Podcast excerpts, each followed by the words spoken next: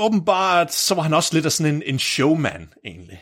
Fordi uh, inden uh, han ville komme ind i operationsstuen, så ville han lave sådan et form for sådan, hvad kan man sige, sådan put on a show. Så han var ikke sådan bleg for ligesom at sige til de andre, fordi der var mange, de gik jo med sådan lommeur på det tidspunkt jo. Så vil han komme ind i den her sal, inden han skulle operere, så vil han sige, tag tid på mig, de her. og så vil han gå i gang med at operere. Slum! Jeg ved ikke, Ja. jeg kan tænde uret fra, når armen. Nej. Vi bringer en advarsel. Den følgende podcast handler om vanvittig videnskab. Al forskningen, der præsenteres, er 100% ægte og udført af professionelle.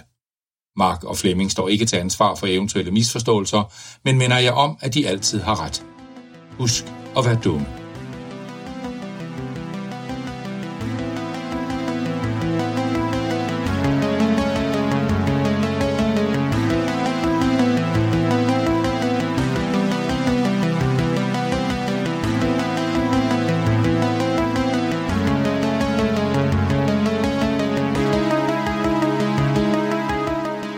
Alle sammen, og hjerteligt velkommen til Videnskabeligt Udfordret, din bro til vanvittig videnskab. Jeg er Koldbrand, Mark Lyng. Og jeg er den hurtigste kniv i Vesten, Nikolaj. Jeg har ikke brug for mit blod alligevel, Flemming. Ej, det er dejligt at være tilbage. Jeg har været på ferie, dreng. Hvis det, det ved jeg ikke, om vi lagde mærke til. Jeg har ikke været her i en måneds tid. To, eller Jo. Du har, du, du har ikke været på ferie. Nej. Du har været ude for at prøve at finde et næbdyr, for at bekræfte din falske hypotese om, at de findes. Ja, og hvad så?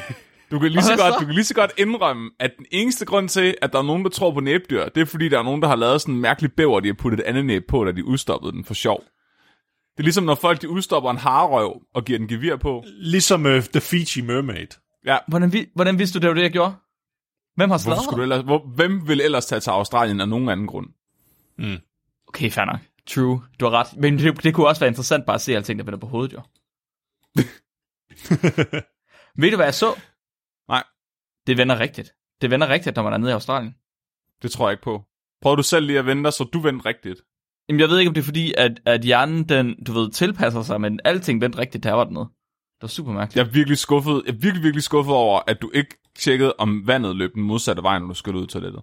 Ja, det gjorde, det, jeg, jeg ved det godt, det gjorde jeg ikke. Det er faktisk... Det er Hvad med, jeg hvad med i håndvasken? Det lader jeg heller ikke mærke til. Det lægger jeg ikke mærke til. Men eller nej, vi ligger lige nord for ekvator her, så jeg kan faktisk ikke teste det her. Hvad med du, når du laver helikopteren? Hvilken vej drejer din? Hmm. Jeg, har, jeg skriver lige det her ned, fordi jeg kan godt høre, det er nogle eksperimenter. Jeg holder lige en måneds ferie mere. Det håber jeg er okay med jer. Jeg skal have lige nogle ja, eksperimenter. ja, vil, skal bare, ja, ja. vil du bare bruge 10 af pengene på det? en billet til Australien. Ja, Ja, ja. ja. bekostning. Ej, det, det er sindssygt godt at være tilbage, altså. Ej, det er virkelig, virkelig rart. Godt at se jer, gutter. Godt at høre jer. Og, og Nikolaj, det er så lang tid siden.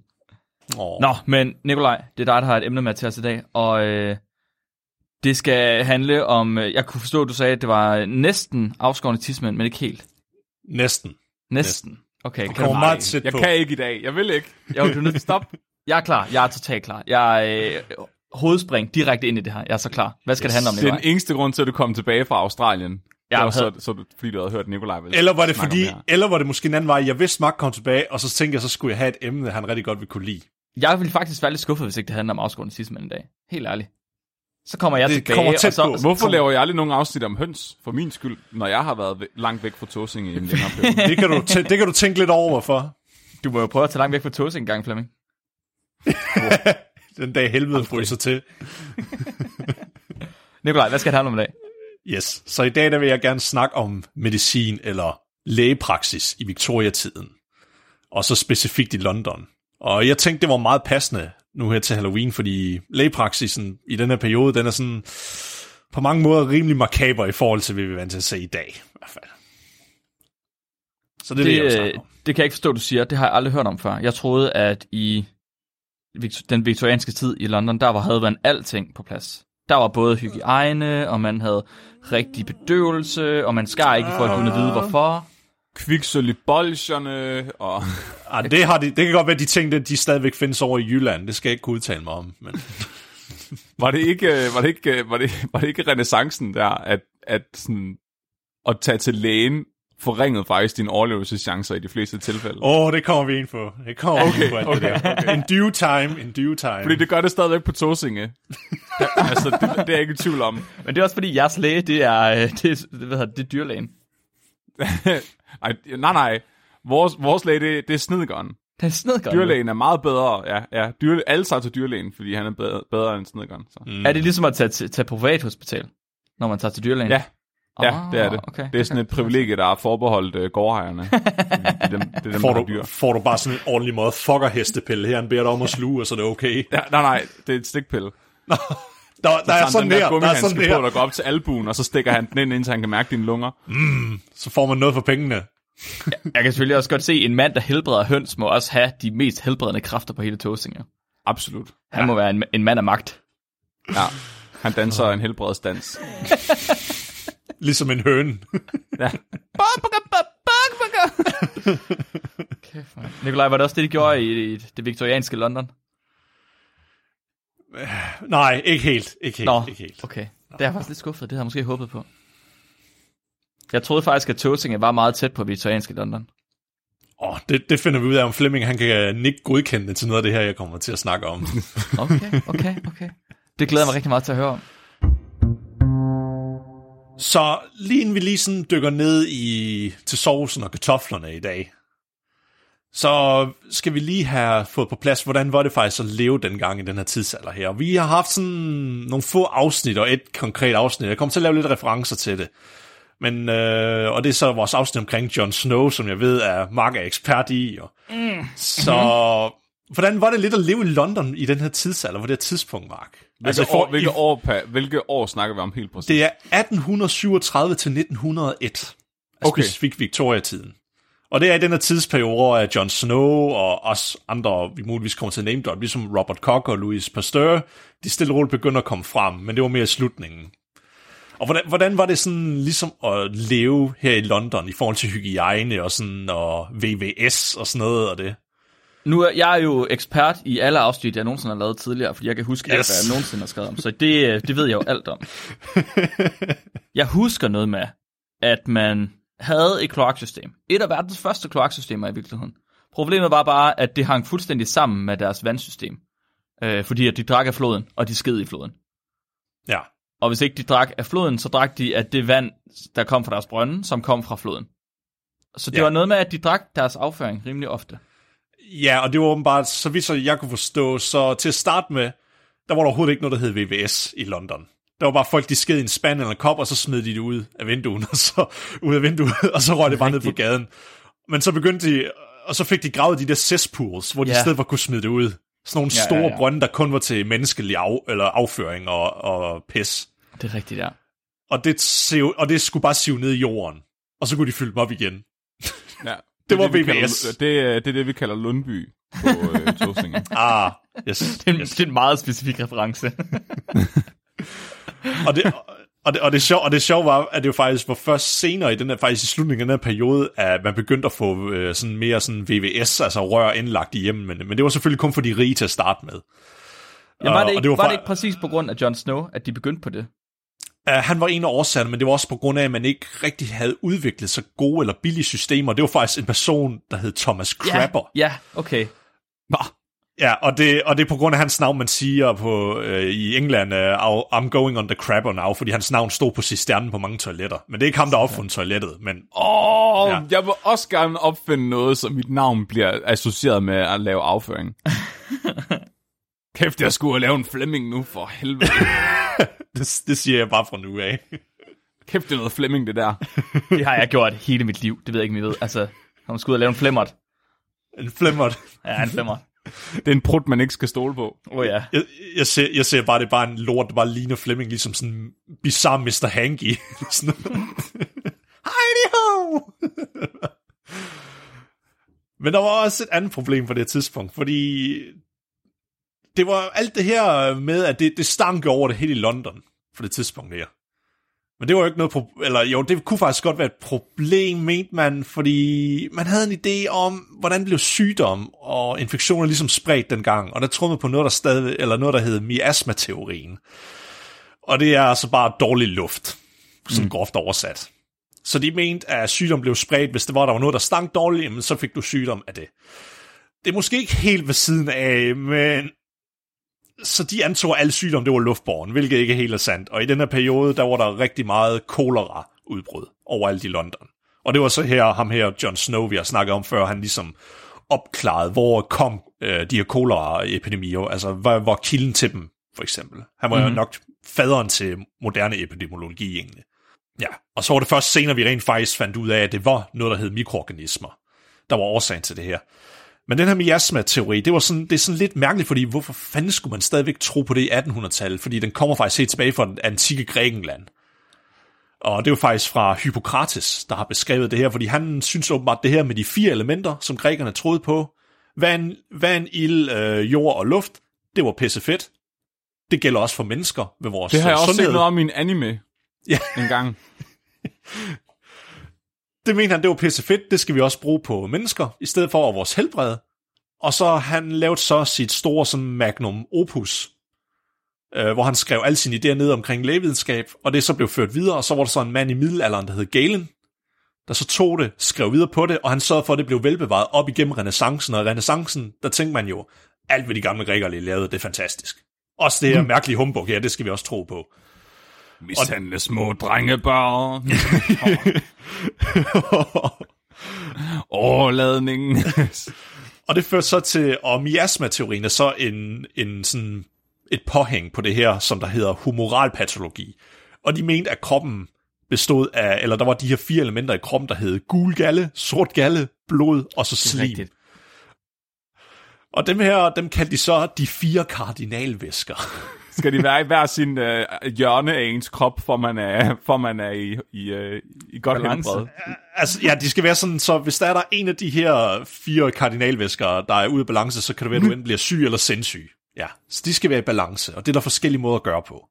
Mm. Og det er ligesom sådan noget som overladning og sådan noget, og det, det blev skrevet ned og ført hele vejen op igennem 1800-tallet, hvor mange af de her ting, der stod i bogen, dem holdt man stadig fast i, for man har ikke fundet noget, der modbeviste det endnu jo, mente man. Egentlig. Selvom der var andre mennesker i middelalderen, der faktisk begyndte at lave gennembrud, og de havde jo faktisk de første mikroskoper, hvor kom frem her i 1800-tallet. Men der var også nogle mærkelige kvaksalver, der sagde, at de kunne se sådan nogle små dyr i dem. Dem troede man ikke rigtigt på. Hvad fanden mente de? Sådan små, usynlige dyr, der gør os syge. Pff, det var dårlig luft jo. Det var sindssygt at tro på det der jo. Så det, det hang ved i lang, lang tid, det der. Og det, øh, ja. Så nu når vi ved, hvordan ligesom det daglige liv i London, det var sådan fyldt med skidt og lort og dårlig luft, så hvordan var forholdene så på hospitalerne i den her periode? Var de lige så dårlige mm. egentlig? Mm. Og der vil jeg gerne lige sådan, sådan sætte to modsætninger op, lave sådan en malerisk billede for jer, hvordan uh, det muligvis er i dag versus dengang. Så hvis man skal have en operation nu om dagen, så er, der, så er det rimelig sandsynligt, at ens kirurg han vil tage sig god tid til at få jobbet gjort ordentligt. De har masker på, har desinficeret både deres hænder og instrumenter, før de begynder operationen. Og selve proceduren, den foregår i et velbelyst, rent rum, og så afhængig af hvilken operation du skal have, så bliver man enten lokalbedøvet eller fuldt bedøvet. Og, og, de sætter, og de sætter krydser på der, hvor de skal operere. Det er rigtigt. Og så, Det smører de jeg- ind i, og så smører de dig ind i sådan noget gulligt, mærkeligt væske. Det er jod. Men Ja. jeg, jeg, tror, jeg, jeg nægter at tro på, altså hvis de satte krydser på i, den- i uh, viktorianske London, så tror jeg, at livet det har været meget, meget bedre dengang. Det tror jeg. jeg tænker, Så at, det gået op for en, inden man, inden man blev bevidstløs, at de satte krydser det helt forkerte sted. det, gør, jeg- det håber Nej, det er et andet ben, det er et andet ben. Og Men det er det er jo så som regel også efter to til tre års ventetid, hvor, ja. hvor, øh, hvor man så har fået aflyst sin tid og rykket den 3-4 gange, inden man kommer ind og, øh, og, får, og får sat krydser. Så du, tænker, du tænker, problemet nu, det er, at vi bruger for lang tid på at skal have sat krydser. Hvor dengang, ja. der Ja. kom du bare ind, og så fordi de ikke behøvede at sætte krydser, så kunne de bare hugge ben af, så er det fint. Ja, ja lige præcis. jamen, det, det, Benet når, I dag der når benet at falde af af sig selv, inden det når benet. Ej, det er jo faldet af. Du har tydeligvis for meget gul galle. Det må være derfor. ja, Ja. Vi skal sprøjte noget mere gul gal ind i dig. Hvorhen? Det er ligegyldigt. Det finder selv ud af at fordele sig i kroppen. Det var, derfor, det, var derfor, det var derfor, at snedgården på Tåsinge, han fjernede min galleblære. det var fordi, du havde du for meget brug- gul galle. Ja, jeg havde influenza. Det var også på grund af den gule galle. Du havde, du havde så meget gul gal, at han blev nødt til at fjerne det, der producerer galle, fordi du havde til, no- til resten af livet alligevel. Ja, nu, nu kommer jeg aldrig, nu kommer jeg aldrig nirvana, fordi uh, mine væsker, de kommer aldrig til at være i balance. Vil det sige, vil det sige, at du er i ligevægt nu? Nej, fordi nu har jeg jo slet ikke noget galle. Men du har sort galle. Var der ikke sort galle også? Jo, sort galle, blod og slim. Er der nogen, jeg ved ikke, gul galle og sort galle? Hvad er det sådan, hvis I, I rigtigt? Hvor- Hvordan forstår jeg, hvad det er? Forklar mig det, som om jeg er fem. Altså, det, altså, galle i sig selv har sådan en gullig, grønlig farve i hvert fald. Ja. Og galle, det er det, der bliver udskudt af, hvad hedder den, galle, øh, hvad hedder den? Galleblære. Ja, galleblæren. For ligesom hvis du skal nedbryde sådan, øh, galleblæren. nedbryde fedt, for eksempel, og sådan, mm. du har spist rigtig meget.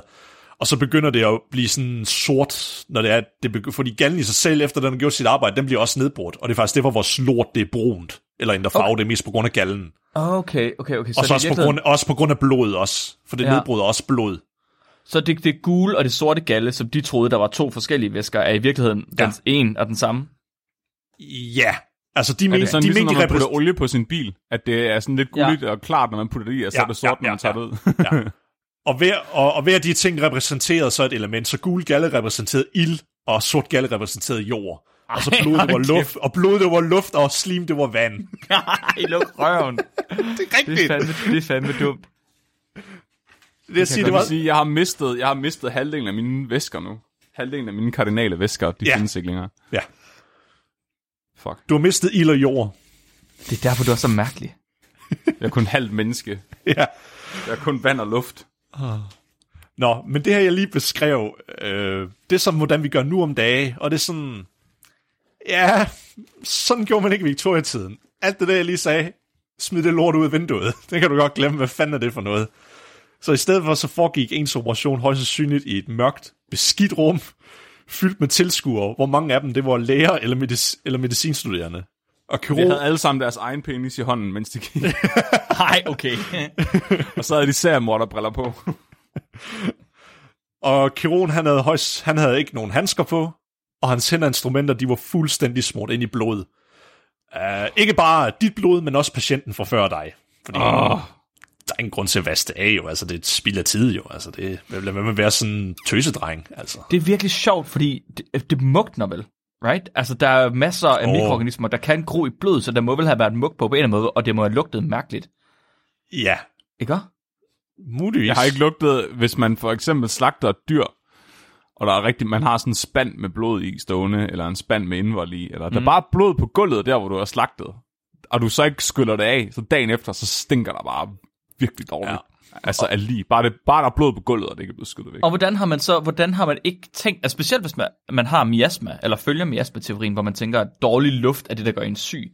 Hvis man så har det her blod, der stinker af død, så har man jo ligesom sådan, hvis nu jeg stopper død ind i en person, som jeg skal redde fra at dø, kan jeg vide, om han så dør? Jamen, det er, det er også det, jeg tænker over, at de er meget hykleriske, altså når det kommer til det der. Fordi det, jeg kommer ind på hvor, mere om hvorfor med det der med, med blod, hvordan de ikke øh, sådan vasker deres instrumenter og sådan noget. Okay. Men det er også bare, men så når de går ud af døren, efter de har udført operationen, så er de jo gået ud i to meter lort, folk har kastet ud af deres vinduer. og i det lort, der ligger der en to-tre lig, der er sådan er halvt nedtrådte i det her afføring. Og så tænker de, Another day's work. miasma. Der har lugtet så ulækkert udenfor, at det der rådne blod inde på operationsstuen har været sådan en wunderbaum. Ja, lige præcis. De har nok ikke kunne kende forskel. For dem, der har de nok ikke kunne lugte. Ellers så har de haft et eller andet lugteessens eller røgelse derinde i Det har været frisk rådden blod. Ja. ja, det har garanteret været en god lugt, det er så selvfølgelig rigtigt. Men noget andet, der også var nederen også, det var, at når ja, når du skal opereres, så er du ved fuld bevidsthed. Og med det, der mener jeg, at du ikke har fået noget bedøvelse. Men, men, men, heldigvis så er det overstået for 5-10 minutter operationen, jo. og, men dog er der en stor chance for, at du nok ikke overlever følgerne af operationen, og du kommer nok til at forlade hospitalet uden et arm eller en ben. Mm. Det er ligesom Mm. det, sådan det maleriske billede af, hvordan var det i Og så Victoria, en Victoria London. infektion i, uh, i såret. Ja, Fuck, prøv at tænke på at få amputeret et ben på samme tid med, at, at sandsynligheden for, ba- bare det at plukke roser er livsfarligt. Ja, Fordi hvis du får en lille bitte rift i din hud, og der kan komme bakterier ind, så er du fucked, fordi antibiotika er bare ikke opfundet. ja. Altså okay, i de fleste tilfælde, fuck ikke? Altså hvis det er den rigtige bakterie. Men så er et sår på størrelse med et fucking et helt der hvor de ben har siddet, og det er en eller anden klam læge med lort under neglene, der har pillet i det. Det var... Hvordan kan man have overlevet det? Jeg forstår det ikke. Nej, men det, det er Ja. imponerende. Det vilde var vel, at de, havde, de kendte godt til nogle metoder, som gjorde, at folk de overlevede oftere. De vidste bare ikke, hvorfor. Men for Nej, eksempel lige altså, præcis. øh, afbrænding, så at de bare, du ved, tog et rødglødende stykke metal og kom direkte på dit afhugget ben. Ja, ja. Men det var jo for at stoppe blødningen, var det ikke det? Jo. Fordi man brændte alle arterierne sammen. Men så det har man jo også- holde op med at bløde. Men det har jo også hjulpet på at desinficere. ja. Ja. Det har de bare ikke vidst. Nej, det har de ikke nok ikke vidst, nej. Så som I kunne høre, så var de mindst lige så dårlige forholdene på hospitalerne. Faktisk var det lige før hospitalerne nok var mere rædselsfulde, end at være ude i resten end af byen egentlig. De var så forfærdelige, at offentligheden de faktisk skabte dem et, ø- et, ø- sådan et øgenavn. Og det var sådan dødens huse. Fordi der var en større chance for, at du døde, hvis du blev behandlet på et hospital, i stedet for hvis lægen bare kom hjem til dig. Og det er oh. derfor, at jeg har en hypotese her, at vi gør tit grin med det med, at folk ikke går nok til lægen, og vi ligesom, især mænd, og jeg tror faktisk, at det er på grund af alt det her, hvor forfærdeligt det var at gå til lægen for den her periode, der er sket sådan en kulturel selektionsproces i vores underbevidsthed. Ja. Som art, at vi bare Det er rædselsslagen for lægen. Det er sjovt. Og det vil I høre mere af nu, når vi kommer længere ind i Det, episoden. det er sådan en kulturelt ar, der stadig sidder i os Ja. ja. efter 200 år. Ja, Det er ligesom børn. Når børn leger skole, så leger de altid, som om det er en skole fra 1920'erne eller 30'erne. Mm. Hvor de skal sidde helt stille, og læreren står og råber og sådan noget. Selvom de aldrig nogensinde har oplevet den slags skole. Ja. Men det var fordi alle de andre børn, de har leget med, der har været ældre end dem selv i børnehaven og sådan noget, de har jo videreført den der kulturelle Yes. arv af, at det er sådan, man leger skole. og det er det, jeg tror, at det er det muligvis er det, det er opstået fra, i hvert fald i nyere tid i hvert fald. Ja, ja, men vi har bare lyttet til vores fædre, der var sådan, jeg skal kraftedeme ikke til lægen. Så jeg tænkte, det skal fandme heller ikke. Jeg får mit ben af. Ja. Skal bare have noget snaps. Og noget, som der var faktisk virkelig mærkværdigt ved hospitalerne, det var faktisk lægernes beklædning. Nu om dagen er mm. vi nok vant til at se sådan kirurger og læger i sådan hvide kitler, eller de her blå og grønne indgangskitler, eller de her, de hedder scrubs, egentlig, som man kalder dem. Men dengang, der havde lægerne, de havde bare et forklæde på, som om en eller anden fucking slagter. det var alt, hvad de behøvede. Men okay, okay, okay, det var de jo også. Ja, ja, det var de. De var pretty much bare en slagter, egentlig, bare på et menneske. og, og det sjove ved de her forklæder, det var, at de kunne godt blive rimelig klamme. Fordi mm. øh, ofte så var de fuldstændig dækket af blod og pus og sådan andre kropslige rester fra patienter. Og dem vaskede de ikke. Fordi så de havde sådan en god, de var sådan crusty, nogle af dem, hvis det var rigtig gammel en over tid.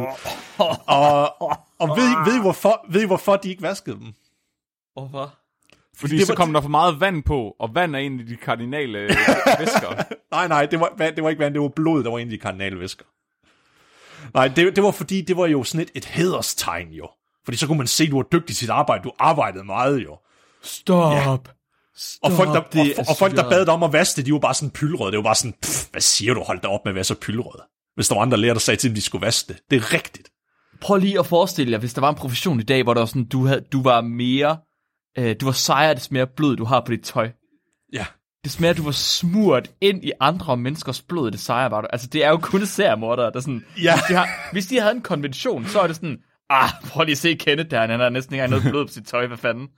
Det er ligesom at Hvad gå så, i byen og Kenneth? kigge på en og sige, hold op, prøv lige at se det bollehår der, var.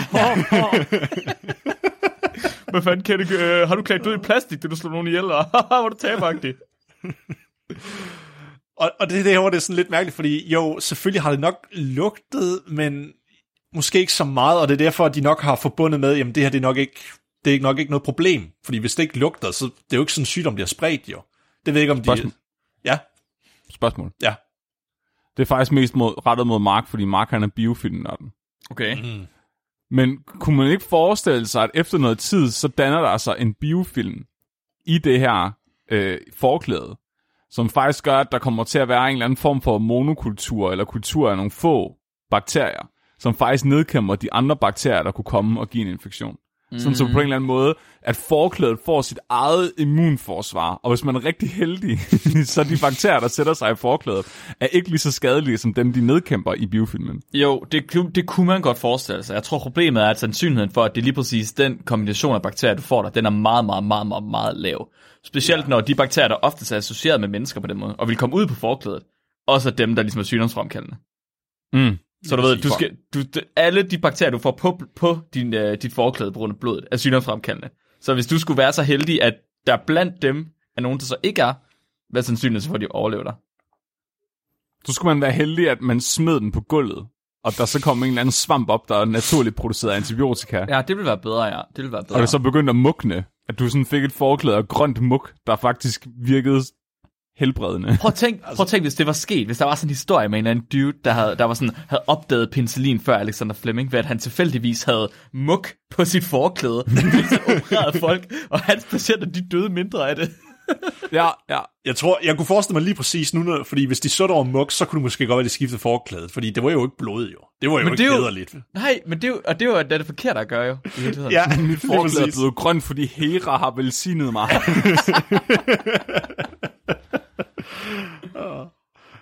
Og, ja, og det samme, det var også med deres sådan, instrumenter, deres skalpeller og deres sav, dem vasker de heller ikke særlig tit, især fra patient til patient, hvis det er mange patienter, så vasker de heller ikke dem, så kørte de bare videre med det, fordi igen, sygdom blev ikke spredt gennem kropslige væsker jo, eller blod, det, så, det, så hvorfor skulle vi vaske den? Det var spild af tid. Jeg har en patient, jeg skal se til, altså jeg har ikke tid til det her, altså. så, så er det sådan lidt, hmm, kan jeg vide, hvorfor folk de blev syge og døde, mund, ved operationsstuen? Kan jeg vide, hvorfor? Hmm. Jeg gider for. Mysterie, det er et mysterie. Ja. Og noget andet mærkværdigt, fordi nu når du er inde i en operations... Ja, så... Nej, øh, undskyld, det prøver jeg det igen. Så noget andet, der var mærkeligt, det var, at medicinstuderende på det her tidspunkt, de blev oplært i det, øh, man kaldte for nødvendig umenneskelighed. det tror jeg stadig, de gør. Det tror jeg også lidt, ja. Fordi nu må der ikke være nogen form for bedøvelsesmidler, og du har, skal ind og operere en, en patient, du skal skære op i ham, så ligger de bare derinde og skriger af helvede til at bede dig om at stoppe. Så bliver de nødt til ligesom at, sådan at detache sig selv fra dem, og så tænke, det her der er for patientens eget bedste. De bliver nødt til at lære, at de ikke skal sådan blive berørt af det her skrigeri. Jeg tror, man kalder det patientkontakt i dag.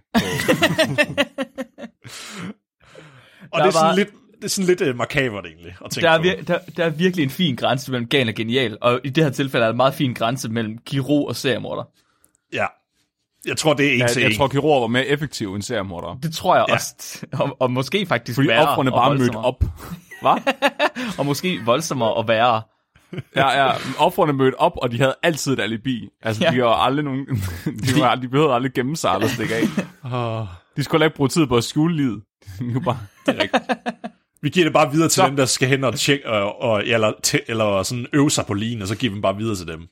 Ja, var bare sådan, tak for i dag, nu kan du gå hjem og dø langsomt. Ja. Øh, Jeg har ikke lige plads til, at du kan dø her i dag. Men, og det førte så også til, at mange af de her studerende, de begyndte ligesom at se kroppe bare som objekter. Altså, jeg har læst nogle steder, de begyndte, du ved, sådan at lave sådan pranks på hinanden, de her studerende, hvor de bare ville tage sådan en afsavet arm og putte ind i andre steder, og så nye studerende, der ikke sådan, øh, var blevet desensitized, de ville så åbne deres sådan lille skab, og så ville der ligge en afhugget arm derinde, du ved, sådan nogle pranks ville de begynde at lave på hinanden. Fordi kroppe, kroppe det var bare objekter jo. Altså, Sådan tror jeg, mange læger har det i dag også. Det er alle mine fordomme om læger. ja, det, altså, af hvad jeg har hørt om læger, så har de en rimelig form for mobil humor, i hvert fald. Undskyld, nu siger vi læger, jeg mener kirurger. Nå, ja, okay. Ah, det er lidt det samme, jo, altså. En kirurg er det ikke best- bestemt en læge, der skærer i mennesker. Jo. Det er en læge, der direkte går ind fysisk og fikser ting, der er galt med dig. Mm. Ja. Det er dem, det er dem jeg har det sådan med. Nu skal vi ikke, nu skal vi putte alle læger ned i den samme. Jo, jo, jo, jo, jo, jo. Vi må godt gøre grin med dem. så ligesom i dag, så var det nødvendigt for læger at øve sig og så studere de afdøde mennesker. Og det, det foregik uh, typisk ved en form for sådan offentlig fremgiv, eller fremvisningsbegivenheder. Det de kalder sådan theatrical public uh, viewing events. Og det var så det, der hed i et amfiteater.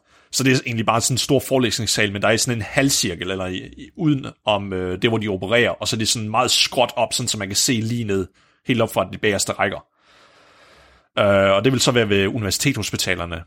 Og det var jo ikke, altså det var jo ikke, øh, altså øh, sådan, alle folk kunne få lov at komme ind og se de her berømte kirurger, og så se dem i, i gang med deres arbejde jo. Men det var som regel mest andre læger, der kom på besøg udefra, der skulle se en eller anden ny teknik, eller medicinalstuderende. Øhm, og det her, det var så ikke kun begrænset til de af, eller ja, til, øh, til lige jo. Ofte så ville bare stort set alle operationer, de ville blive foretaget i de her øh, ja, forelæsningssale her foran et publikum. Og Uden, uden, sagde, uden, uden at patienten var bedød. Ja, så man bare det skrige og råbe derinde. Det var bare, altså jeg ville virkelig gerne have levet dengang, Fordi altså, det er godt, altså, hvis man kedede sig i weekenden, så tog man ikke ind og så den nye Avengers-film. Så tog man enten ind og så et menneske blive, altså, blive skåret i meget voldsomt, eller også så du en hængning. Ja, det er rigtigt, ja. For lige at spice sin tilværelse lidt op. Ja, ja. Jeg, jeg, for, jeg, Og så var forstår, det jo familieudflugt med børn og det hele, ikke? Så, jeg, for, jeg forstår godt, at folk de ikke har taget dig ind, fordi hele processen med at skulle tage dig ind, det er, at du, du går rundt i udenfor med lort op til knæene. Og så får du et eller andet problem med din arm, så den ikke kan bruges længere, og tænker, den skal hugges af, men jeg, hvis jeg, og hvis ikke jeg får den hugget af, så dør jeg. Hvis jeg får hugget af, så dør jeg. Så jeg tager hen i dødens hus, hvor jeg tager hen til den her gut, der har blod ud over det hele, smurt ind i blod, og så lægger jeg mig velvilligt op på hans briks, mens der er 100 mennesker, der sidder og kigger ned på mig, og så skærer han i mig uden bedøvelse. Og så hugger han armen af mig, og øh, så dør jeg højst sandsynligt af det. Efter Altså, der var, der, var, der var lidt, de kunne gøre for at lindre dine smerter. Så den her gang var der sådan cirka tre muligheder, de havde for at gøre. Enten, eller størstedelen af tiden, så gav de patienten noget at bide i. Øh, så var det jo, for det ikke bedre deres tunge over i smerte. jo. ja, også bare fordi, så, så hvis det er, de sådan putter noget ind i munden på dem, de kan bide i, så larmer de heller ikke lige så meget. Jo. Og så vil de så selvfølgelig have andre sådan, assistenter til at holde ham nede, sådan, så han ikke bare hoppede op fra stolen, jo, eller fra operationsbordet. Åh. Eller så kunne de give dem alkohol eller opium. Det var mulighed nummer to. Der var en god grund til at gå til lægen der. Ja.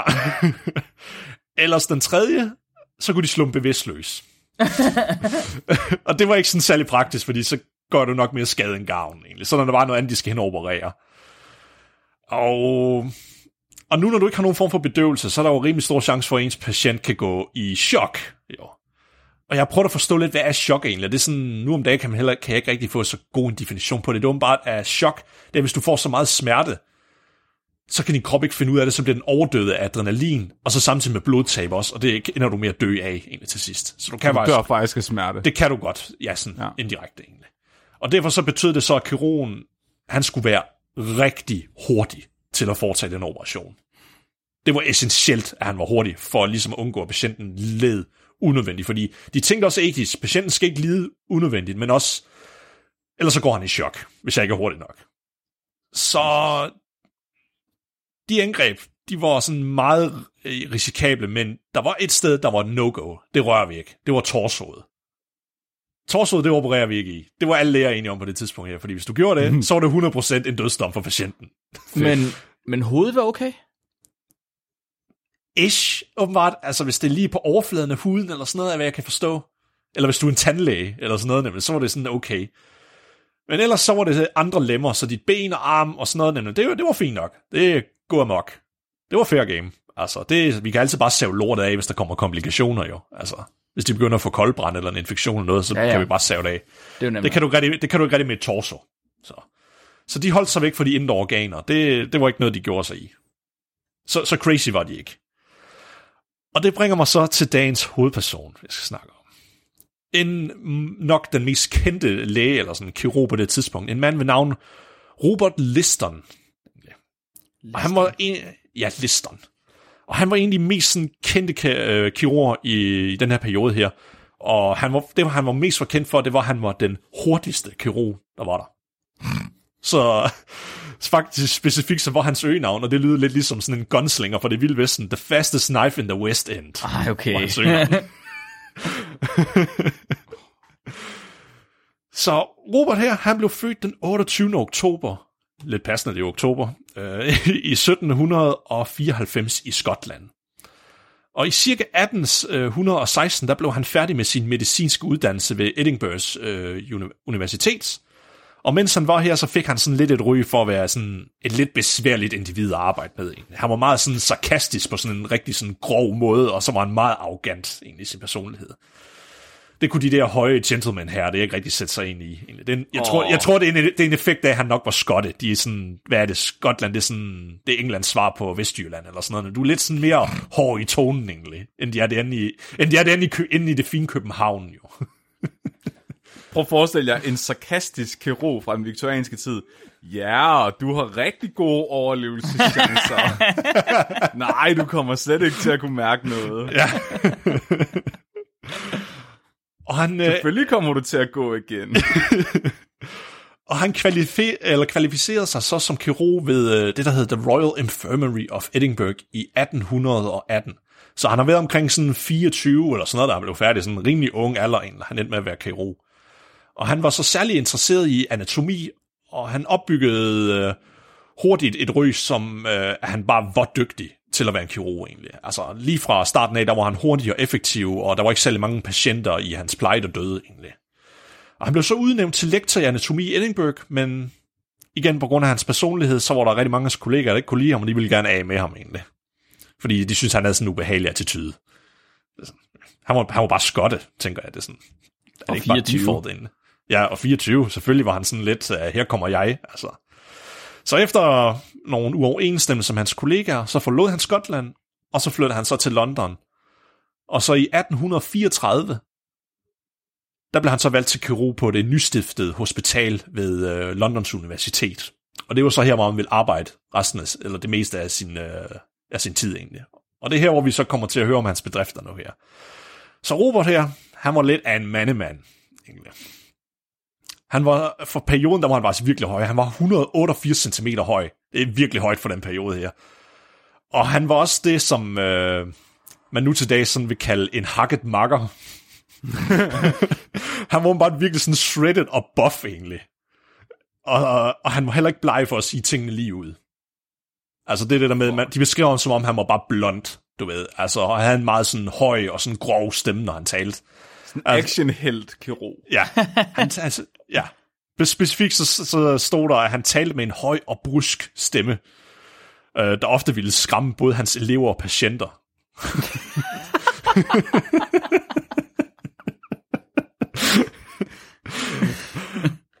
og så... Undskyld, hvad? Ja, ja. så det var nok det, for hans kollega ikke kunne lide ham, fordi han, han talte sådan meget højt, og så sagde han bare tingene straight, du ved. Der var ikke noget med det der fine ord eller gentleman-attitude. Nej, nej, han sagde bare, hvis du var en idiot, så sagde han bare, du var en idiot. De var, alle sammen, ja, de var alle sammen bange for ham. Ja. og øh, jeg sagde jo lige her, han var faktisk sådan rimelig sådan en hakket makker. Altså han var sådan rimelig cut og en stor gut. Og han var åbenbart, selvom han så sådan ud, så var han åbenbart urealistisk stærk, egentlig. Han, han skar slet ikke i folk, når de skulle amputere. Han rev bare. Åh, oh, Flemming. Åh, oh, Flemming. Det, oh, nej, nej. Nej. Så for ligesom at få en idé om, hvordan andre sådan folk, nu når han, efter han var kommet hen på det her universitet i, i London og begyndte at operere her, så var der ligesom, så begyndte han at få sådan en rigtig prestigefuld sådan karriere, sådan ry. Der var virkelig mange, de, de kunne se ham her.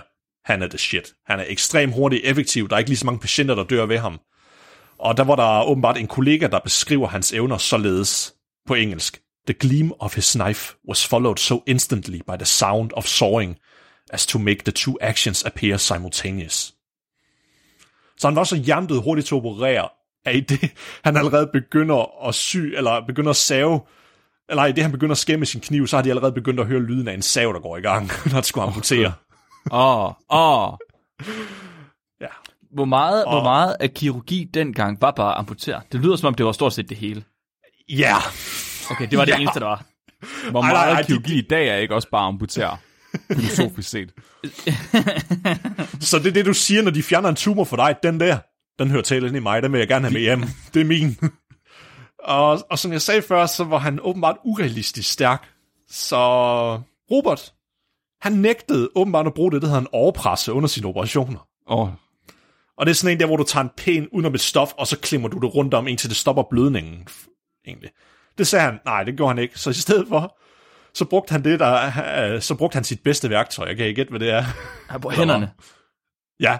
Han Nej. tog sin, ven, sin venstre hånd, og så kom han sin store fucking kødklump af en hånd ned, og så klemte han bare, og så stoppede han blødningen. Så stærk var han. det er en mandemand. Hold nu Ja. op. Jeg kan kun... Jeg forestiller mig, den her 24-årige... Jeg, når jeg tænker 24-årig knæk, så tænker jeg en meget lille, lille gut. Men med ham her, tænker jeg så stor bjørn, der bare står i sin kilt og er sådan lidt...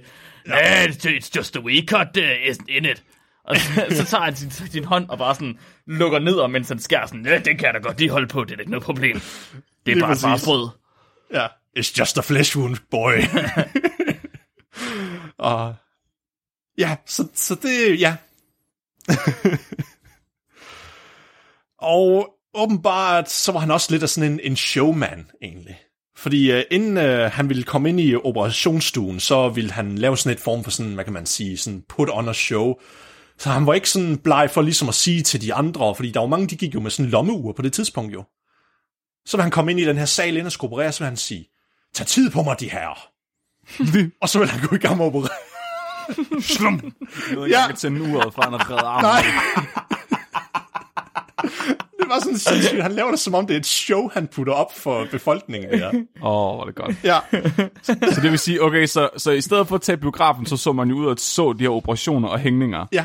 Så normalt en operation vil være øh, et drama, en hængning vil være en tragedie, øh, det der, når de gav stød til lige, det vil være en komedie. Men når han opererede, så var det en actionfilm. Ja. Ja. Faktisk egentlig. Faktisk, ja. Han opfandt en helt ny genre af, af menneskelig lemlæstelse. Jamen, det var sådan, jeg kan bare forestille mig, det, det er ligesom at se sådan en, en tryllekunstner, altså for den periode, ikke? Tada! Tager dig. Mine damer og herrer, i dag skal jeg skære seks mennesker op på én gang. Bortset fra, at der var ikke nogen illusion i, at han sad dem over. Nej, over, ja. Illusionen var, hvor, hvor hurtigt, eller hvordan kunne han gøre det så hurtigt? Det var nok Ja. ja. mere det, der var illusionen. Så typisk, øhm, når man endelig skulle operere her, så vil man komme sådan et, et, et, et sådan en, hvad hedder det, et handkerchief, øh, sådan et lomterklæde i munden på patienten, for ligesom at stoppe dem for at skrige, og så har de noget blevet ned på. Og så ville en af en medicinstuderende, han ville så øh, hjælpe med ligesom at høje, et, øh, for eksempel det er en arm eller ben, der skulle fjernes, den ville han holde fast, og så øh, to andre studerende, de ville så sørge for, at patienten han sad stille. Eller ville de spænde ham fast, for eksempel. Og så ville øh, listeren så først sådan skære igennem kødet med en skalpel, og så save igennem benet, og så ville han så sy såret til, egentlig. Det var sådan set det, sådan, det foregår. Foregik wow. Sådan en grov træk. Ja. Okay. Og, Det, og det er stadigvæk sådan, kirurger er i dag. Det eneste, prøv at, den eneste udvikling, der er sket inden for kirurgi, det er, at de er blevet bedre til at, de fjerner bare mindre og mindre stykker. Ja, og så er det sygeplejersker i stedet for medicinstuderende mere, tror jeg. Det er, prøv at tænke, altså et eller andet sted, ikke? det er jo bare det, alt fremskridt inden for kirurgi handler bare om at fjerne mindre og mindre. Nej, men okay, jeg sidder, jeg sidder lige og prøver at se, om jeg kommer i tanke om noget, hvordan man sætter noget ind. Og så. Det gør de jo også. De sætter også ting ind Ja, ja, ja. nu. Det gør det ikke Eller dengang. Efter de har fjernet Eller noget. omstrukturere noget, jo. Ja. Gør de det? Jeg fik for eksempel, ja. så mit, mit ledbånd i mit knæ, det var for langt. Så der fjernede de ledbåndet, og så, skru, så borede de nogle huller ned i knæskallen, og så tog de et andet ledbånd om fra ballen af, og så viklede de lige rundt et par gange. Og satte den i som, ny, som nyt ledbånd i knæet. Syede de dine knæ sammen med noget, noget af din røv? Ja, Du har røv på dit knæ. så, så, så jeg vil sige, det er ikke helt det samme i dag, Flemming. De kan også sætte ting ind nu. Okay. Okay, så.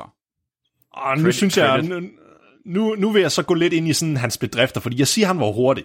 Altså, hvor hurtigt snakker vi? Altså, jeg sagde før, typisk så vil nogle operationer tage mellem 5 og 10 minutter. Hvis det var en rigtig dårlig læge på det tidspunkt, så ville det tage 20 minutter, hvis, du, hvis de skulle fjerne sådan en, en uh, nyresten eller sådan noget, for eksempel.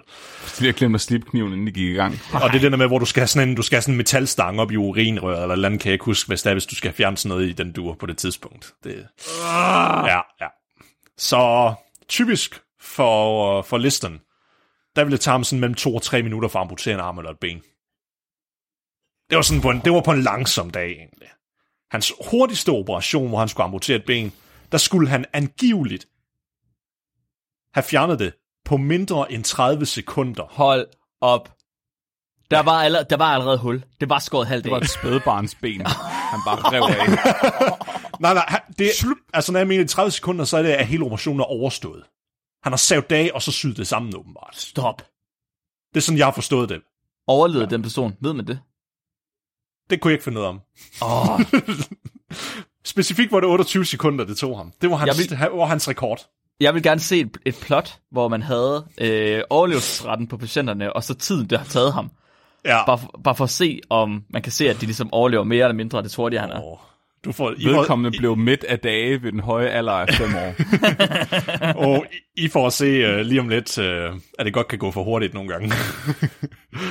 så ved en anden benamputation, der tog det lidt længere tid end hans rekord. Det var to og et halvt minut. Men der fjernede listen så ved et uheld også, ved, ved et uheld også patientens testikler. Ups. Ups. ja, det var lige en smutter.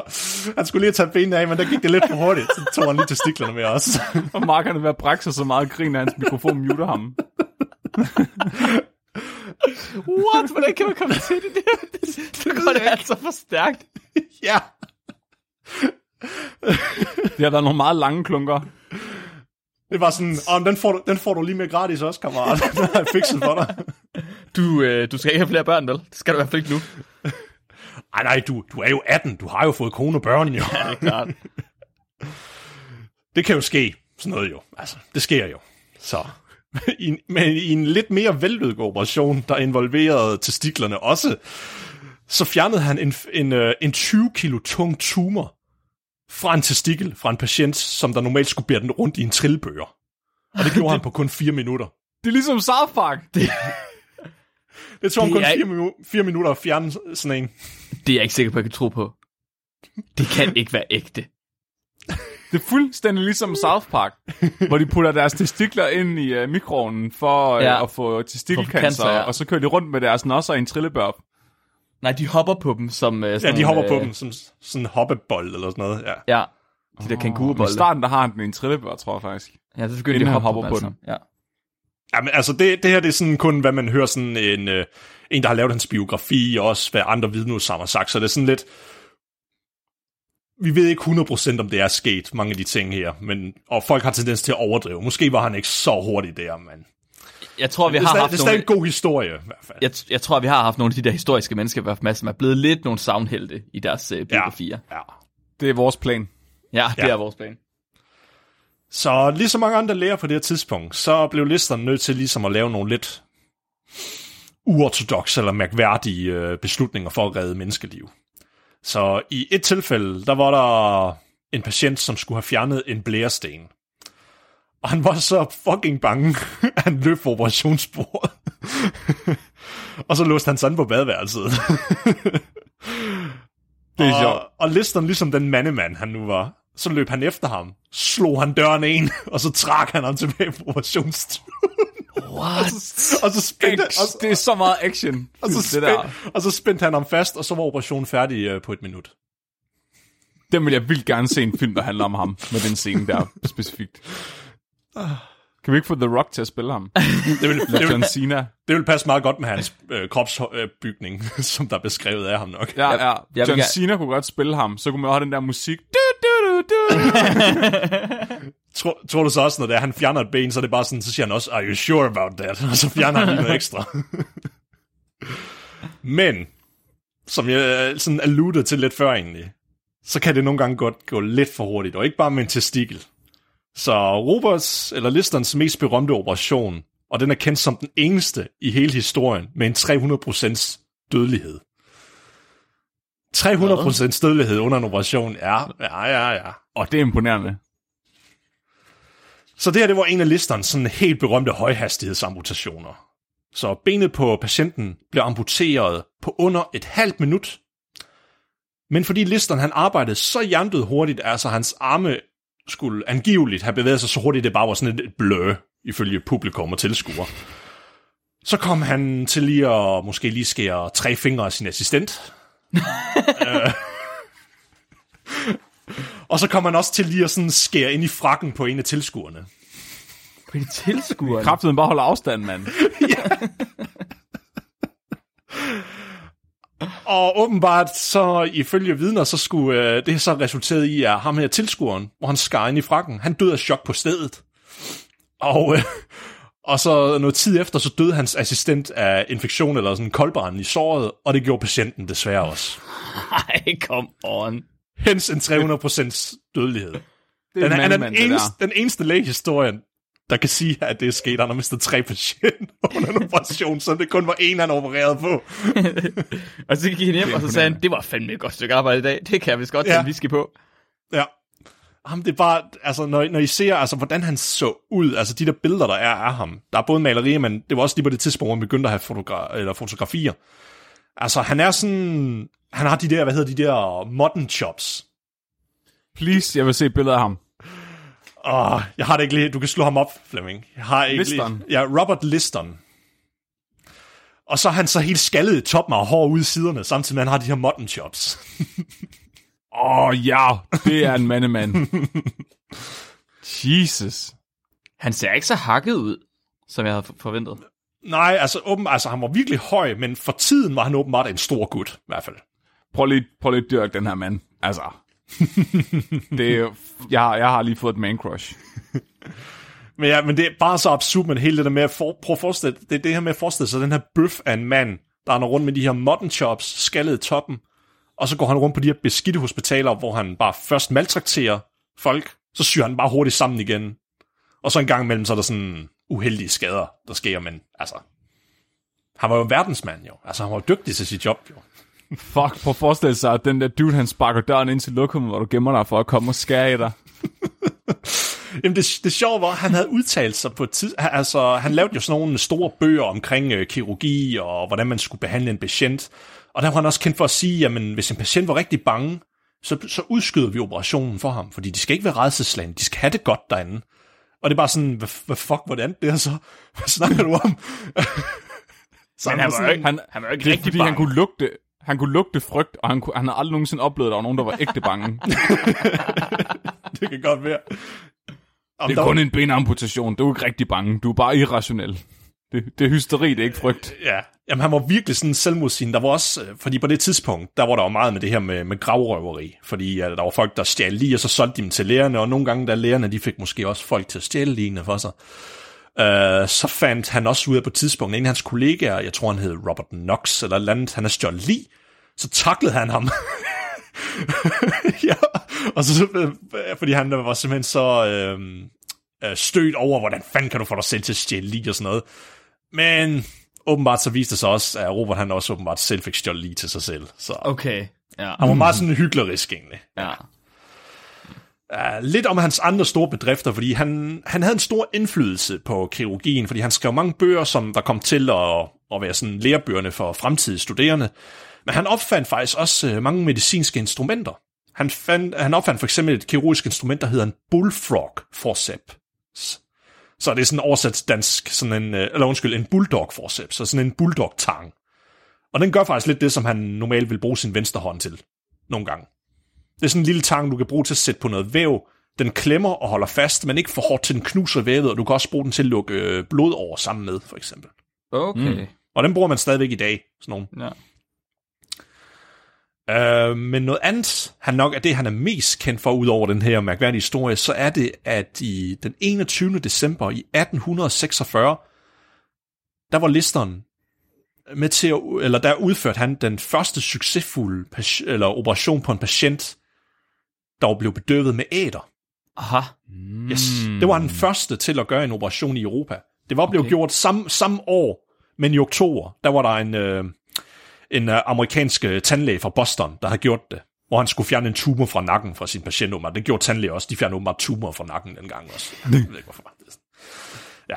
Så han var ikke den allerførste til at lave en operation, men han var den første i Europa til at gøre det. Okay. Og det var ligesom sådan en, en milestone, for ligesom at markere, at nu begyndte æder at blive rigtig populært. Og det begyndte at blive brugt ofte og ofte. Så nu havde man det første sådan sande bedøvelsesmiddel. egentlig.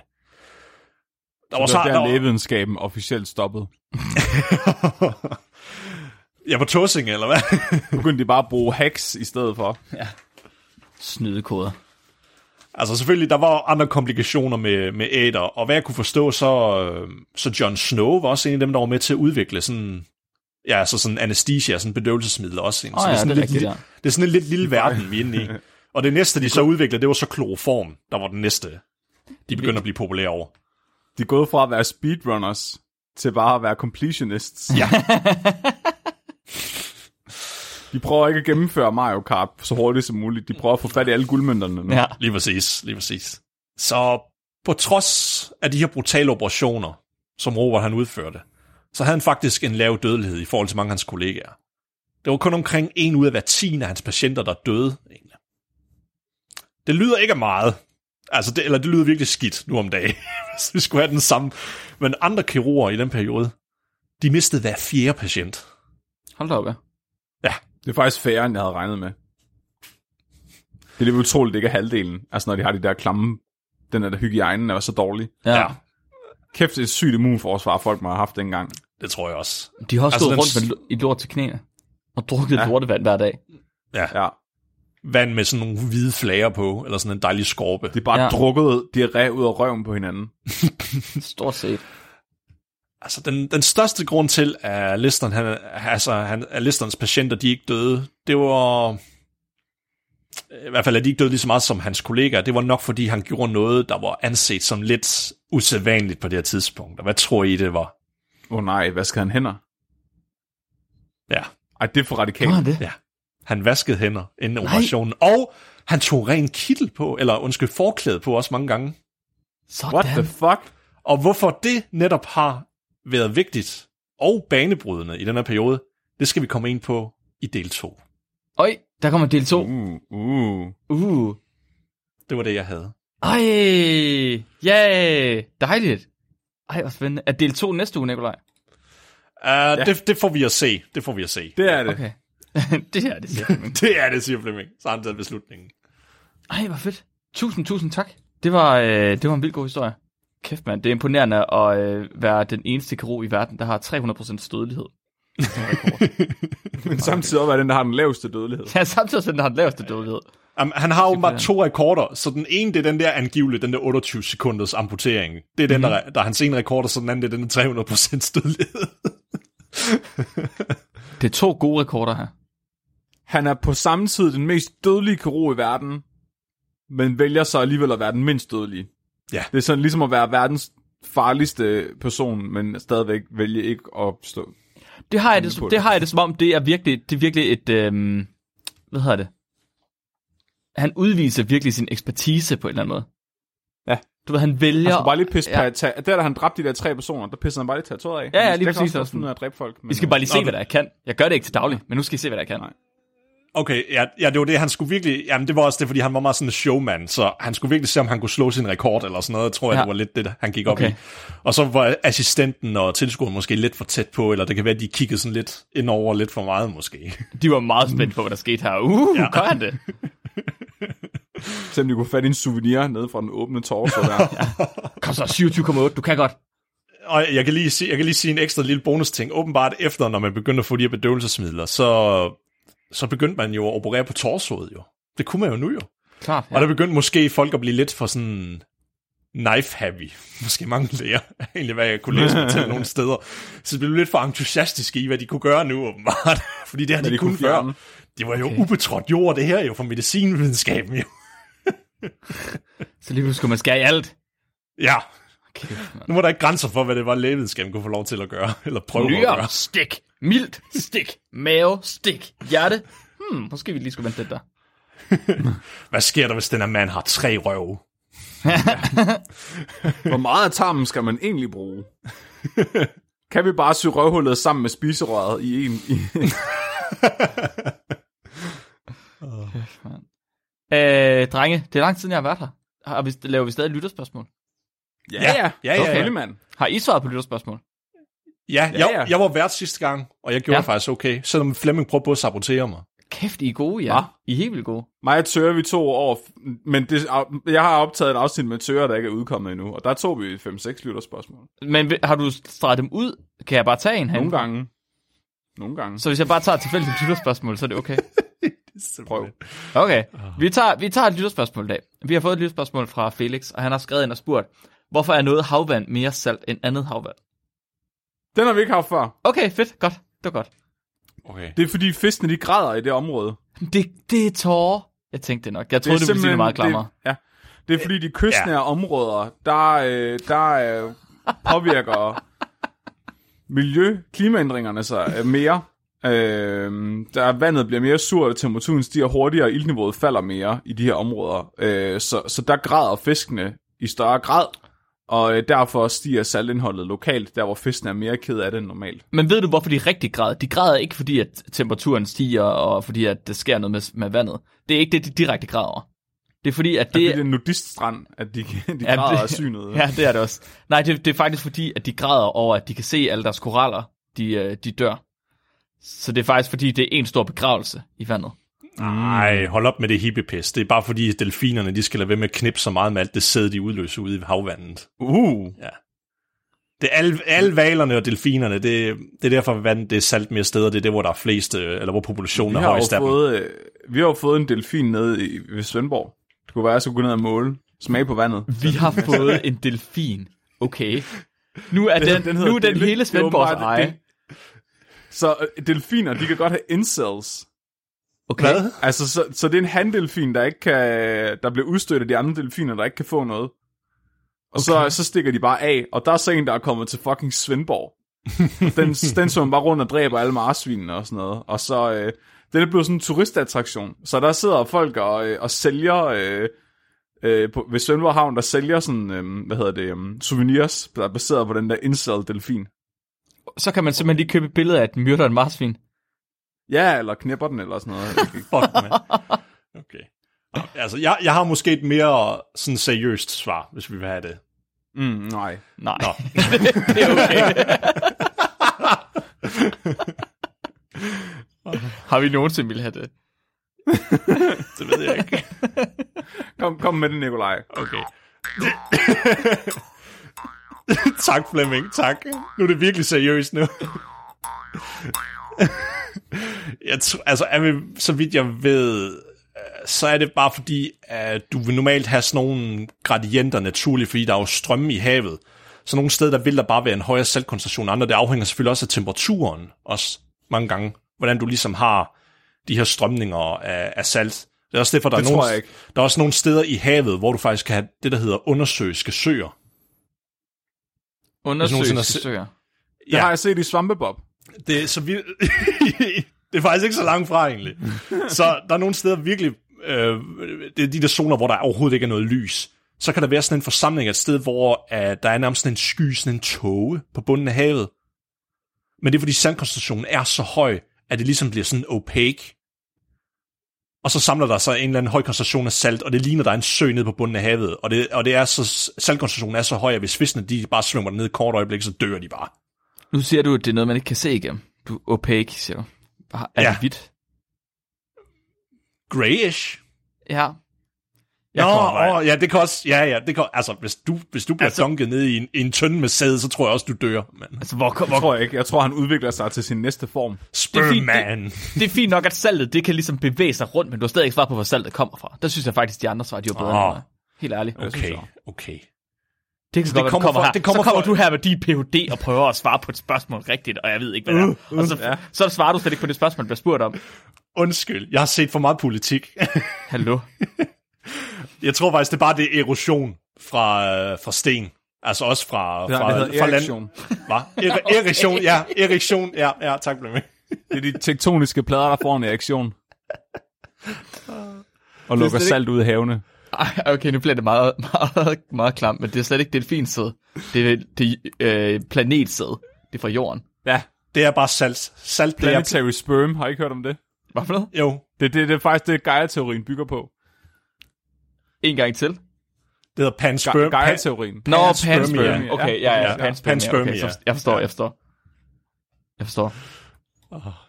Jeg tror, det må være nok besvarelse, eller ikke besvarelse af spørgsmål. Ja, må ikke. Må ikke. Vi skulle lige tilbage til normalen, det synes jeg. Så øh, tusind tak for spørgsmålet, Felix, og øh, tak til alle, der sender spørgsmål ind. Nu kan jeg jo høre, at der er blevet svaret på dem. Det er jo dejligt. dejligt. Har, de været, Selvfølgelig gør det det. har det været lige så øh, faktuelle svar, der er kommet i sidste par afsnit, Flemming? Ej, de har været bedre. Okay, og det er jeg glad for at høre. Ja, meget mere var seriøse, tror jeg. Okay, ja, okay. Ja. Nice. Så må niveauet er lige faldet lidt, jeg ved ikke. øh. Ja, det, det er, der må være nogen, der trækker ned, men jeg ved sgu ikke, hvem det skal være. Ja, ja, ja. Det, Så det handler mere om peniser og sæd lige pludselig igen. ja, det, det er mærkeligt noget, hvor det kommer fra. Og mindre om høns. Call to action, for Ja, jeg skulle lige til er det at ikke sige sådan noget, vi Jo, at gøre? Jeg var lige på vej derhen, Flemming. Det er jo, vi tænker en. Jeg, øh, jeg vil gerne sige tak til øh, vores tierstøttere. Jeg tænker, jeg simpelthen bliver nødt til at gøre en ting ud af og, øh, og, og nævne, hvem der joiner os hver uge. Mhm. Hvil, hvilke nye vi har. Og så også lige gå igennem nogle af dem, der har været støtter i lang tid. Ja. Øh, I dag har vi øh, med os Anisha, Benjamin, Darwin, Emilie, Ivo Kermit, Frederik, Jonas, Julie, Kat, Christian, Maria, Frida, Rasmus, Sabrina, Sara og Helene og Begitte. tak. Det er faktisk, okay, skal I lige høre noget, fordi det er ret imponerende, fordi det er ikke folks navne, der står inde på Discord, det er deres brugernavne. Og Flemming, han er simpelthen, han har, I har lavet så meget harmonika med Flemming nu, at Flemming, han kan alles navne sidder på deres brugernavn. Nogle gange. Nogle gange. Der er, De nogen, der, ikke vil, der er nogen, der ikke vil udlevere deres navn, fordi de, jeg har, efter jeg har fået seriemorderbrillerne. Ja, det forstår man jo ikke. øh, ja. Og især, øh, øh, ja, tak til Rasmus Feldborg, som har hjulpet mig rigtig meget med harmonikaen. og som var her hele dagen i går, og var meget pædagogisk i at prøve at få indspillet en harmonikasang sammen med mig. Øh, jeg tror, han fik røget nogle flere små, end han plejer at gøre. men, men, men, men vi kom igennem og fik lavet optaget noget, der lød som musik til sidst.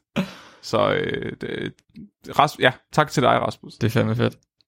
Tusind tak til alle sammen.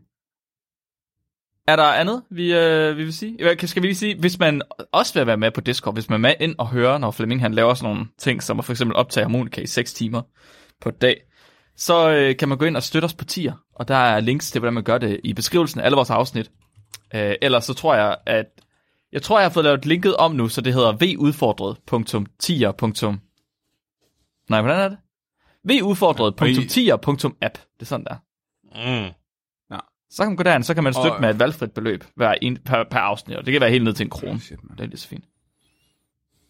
Så må I holde ørerne åbne for øh, den der nye DR-podcast, der hedder øh, Op ad kninhullet, eller sådan noget, tror jeg, den hedder.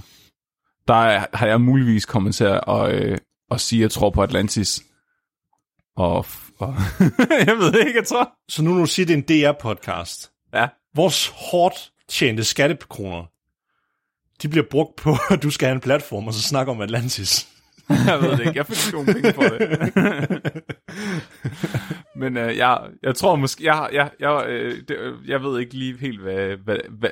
Jeg er ikke helt sikker på den kontekst, det her sagt bliver klædet ind i, men på en eller anden måde synes jeg også, det er lidt smukt, fordi jeg vil gerne gøre noget ud af, at forskere ikke skal være bange for at udtale sig. Det kan vi godt høre, at du er virkelig, øh, du, du gør dit for ligesom at komme ud og formulere dig ude i verden, Flemming. Det, det er mega fedt. Ja. ja. Det er virkelig dejligt. Flemming Okay. er en showman. Han er en han showman. Han er en showman, han er formidler. Verdensklasse formidler, det er han sgu. Ja, for fanden. Husk, husk hvem jeg er. Remember my name. Oh, I will. I will. Min første fødte kommer til at hedde Flemming, tror jeg. Yes! Og det gør min også. er, du, er, I lige, er I blevet kastreret begge to, inden vi startede? Nej.